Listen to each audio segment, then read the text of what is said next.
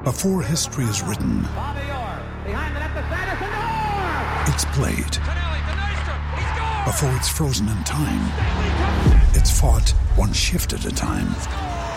Before it's etched in silver, it's carved in ice. What happens next will last forever.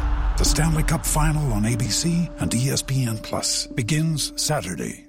Another day is here, and you're ready for it. What to wear? Check. Breakfast, lunch, and dinner? Check. Planning for what's next and how to save for it? That's where Bank of America can help. For your financial to-dos, Bank of America has experts ready to help get you closer to your goals. Get started at one of our local financial centers or 24-7 in our mobile banking app. Find a location near you at bankofamerica.com slash talk to us. What would you like the power to do? Mobile banking requires downloading the app and is only available for select devices. Message and data rates may apply. Bank of America and a member FDIC. Okay, Patrick, we're gonna we, we got to talk uh, go for basketball later on here. I got my go for basketball hat on today in celebration of their first and maybe only conference win. We'll see, but Vikings Giants this weekend.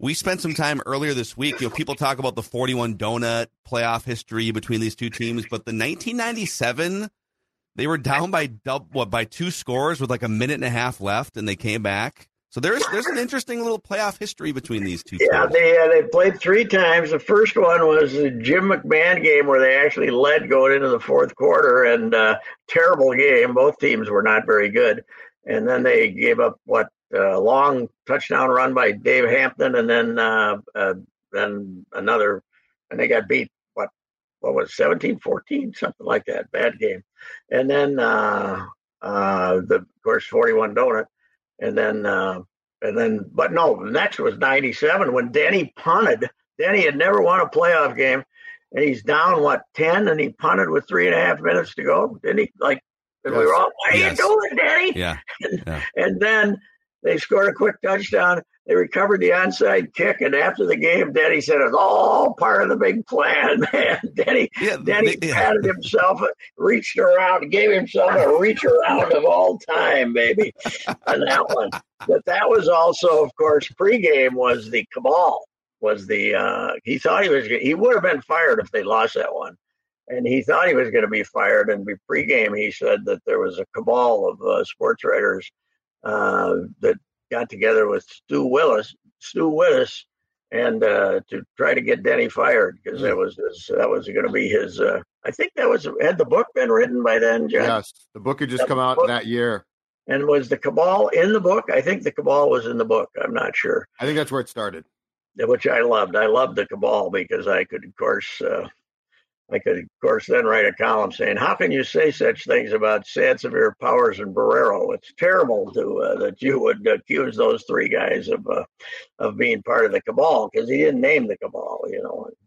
Some people thought maybe I should be in it, but I had a little fun uh, suggesting that these other three guys uh, defending these other three guys as being nice guys. So and that, so yeah, you're right. They've had a great, uh, great history, and uh, we're we're one and two against them, and this is going to be a this oddly is going to be the rare one score game with our Vikings. Don't you think it's going to be? We are not going to know who won this one with two minutes to go. This is going to be a very close game, in my opinion.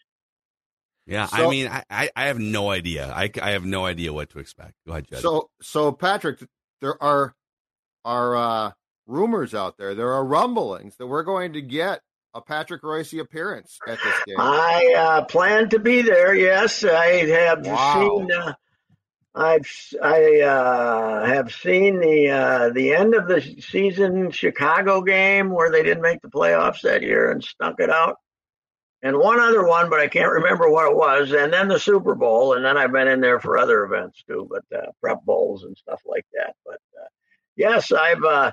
Uh, you know, Kevin Seifert and others have been encouraging me to be there so we can have like a pregame discussion about 41 to Donut and re- relive the great days in the press box there Giant Stadium when the greatest, my one of my most fun days ever in a press box.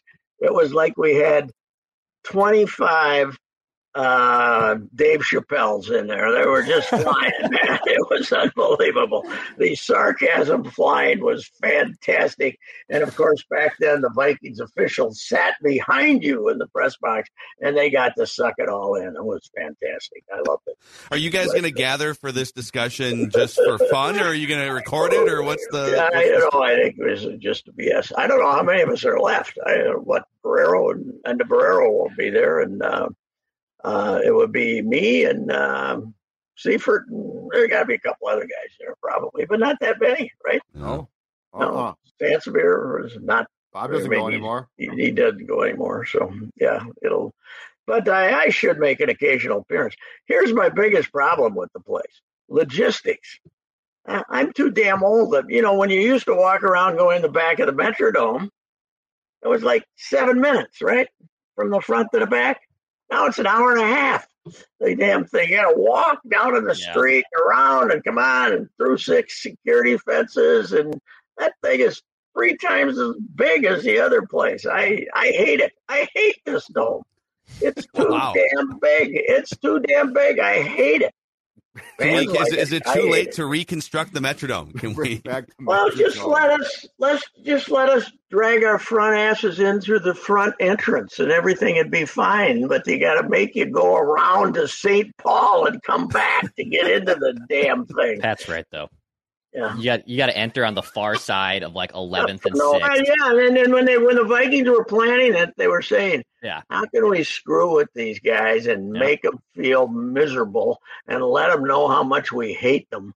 We'll make them walk in from way over there." So I love that's, our play. I love our playoff breakdown. Like break, Yeah. playoff breakdown. Here's why First the person. media is getting Yeah. screwed on their walk Yeah. into the stadium. yes, Lo- true. logistics. no, I mean, so supposedly our guy Udoh had a pretty good game in Chicago, which might not mean anything. So Yeah. should we now think that he's got a chance to block? Uh, He's better as a tackle. He's better as a tackle than he was a guard. they think sure. they think he's better as a tackle, but Yeah. uh, He's not. Hey, I, you know what? One thing is going to be whether they decide to call any holding penalties or not on the on the offensive lineman. If they if they let the Vikings tackle the uh, defensive lineman from the Giants, then the Vikings will probably win the game. But if they uh, if they call a couple of penalties, holding penalties early against that Giants pass rush, then you're going to have a tough day. But it's playoff time. They don't call many penalties, so you can get a, you pretty much get away with murder, headlocks and stuff like that. So Yeah. that that could help. But I, you know, it'll be a, it'll. I think the Giants are a tough, tough assignment for them because the Giants like to run it. I mean, they can run it. I like Jones as an athlete, and uh, they got they have a much better defense than the uh, Vikings do. So Jones outrunning Vikings old middle linebackers would be a thing that scares me if I'm if I'm Kevin Yeah, O'Connell I mean- Ed Donatell. yeah, he is an athlete. Yeah, he is an athlete. What do you What do you guys think? What's your uh, assessment of Kendricks these days? Okay, not a He's you know he was he's three okay. years ago. Three years ago, he was their best player. I thought. And, He's okay. Yeah. He has slowed down. He's he's not bad, but he's also not, not you know. I mean, yes, three three to four years ago, he was a sort of perennial Pro Bowl type of player. Those days are gone.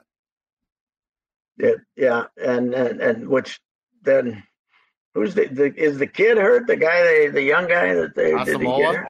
Is he hurt? Practiced yesterday. I think he'll play, Oh, okay. which is absolutely imperative. Are, are we happy Bradbury's back, or don't we give a damn? I don't know for sure yet. It's a back injury. I don't know. I mean, what, what do you? So you're you're choosing between you know a hobbled back injury Bradbury, a Who guy that's that only good. played two games at center ever in his NFL career, and then a guy they signed off of a couch a week and a half ago. Those are your Mhm. options. Yes.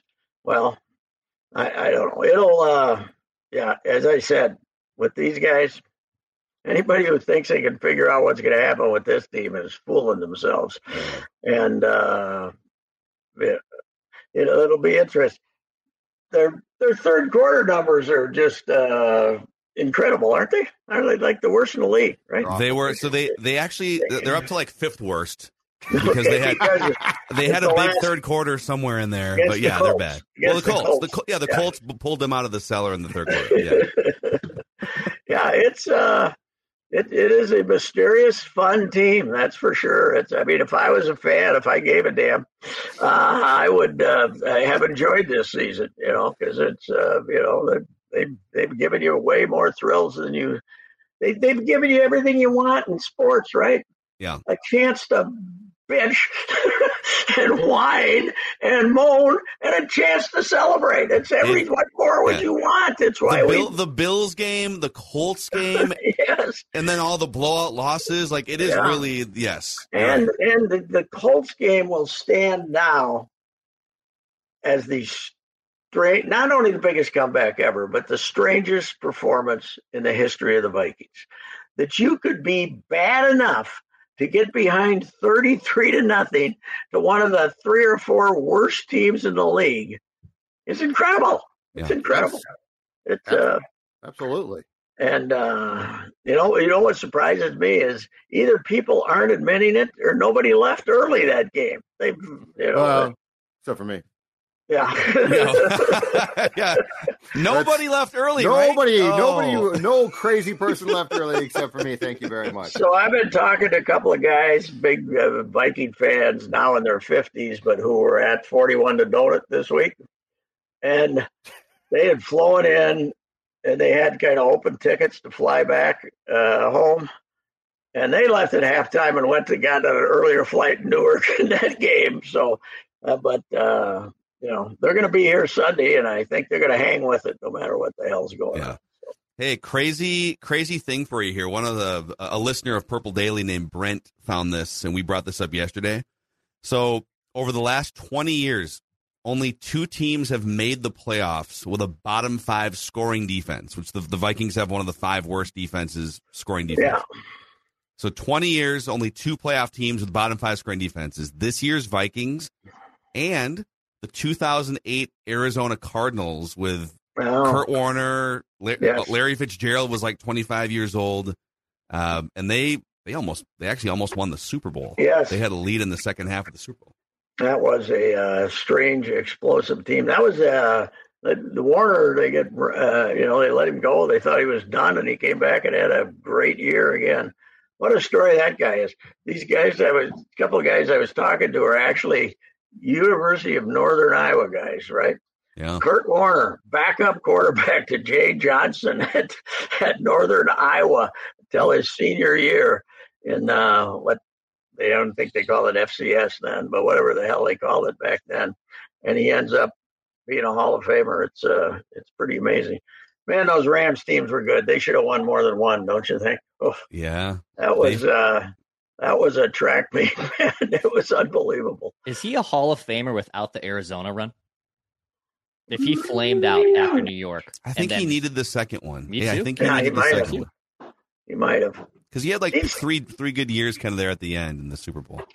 Yeah, well, he was uh, that. That was that was one of Denny's another, another one of Denny's interesting play. That was Denny, right? That uh, the Rams got The 99, yeah, the 99 ninety nine team that George Jeff George didn't fall on a fumble. And, but that, the that fumble game, said, uh what I remember about that game is it took like five hours because the Vikings then it was forty one to ten or something, and then the Vikings got three touchdowns that day late in the game and kept going on and on and on and calling timeouts and the game lasted for weeks. I remember that one. That was that, that? was that was the briefest celebration of the greatest offense of all time. 1998 offense. Oh my God, Oh, yeah. revolutionizing football. And then five minutes later, the Rams come along in 1999. And Cunningham just falls apart Yeah, in '99 Yeah. too. That was uh well, yeah, he did, but Daunte was you know hell they weren't gonna. They weren't going to let Daunte be the quarterback, right? They weren't going to let him be the quarterback. They were going to try to Correct. sign Dan Marino, and then that's uh, right. Daunte Yeah, turned They out came okay. close.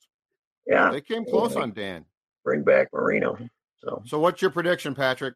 Who do you got?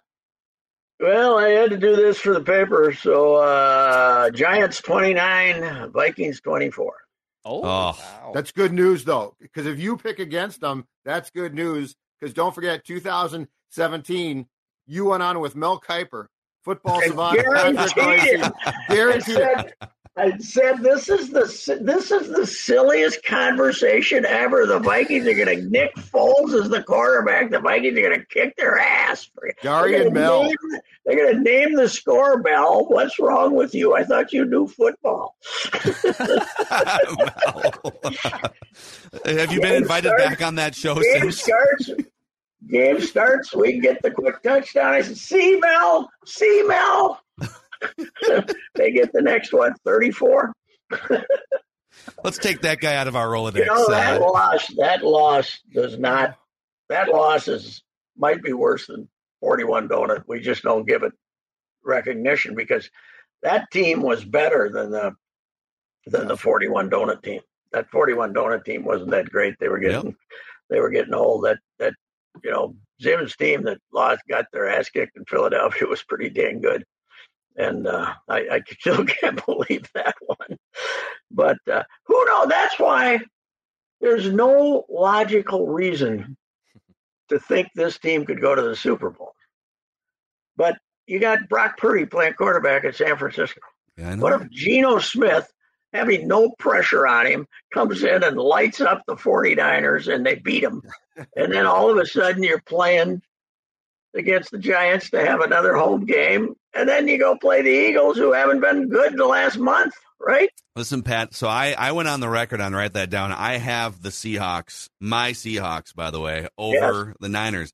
And I've been watching some of the local news footage. It's very loosey goosey around Seahawks practice yeah, this oh, week. Yeah. Very yeah, loosey. Pete Carroll's on a Pete's scooter. Guys are dancing around.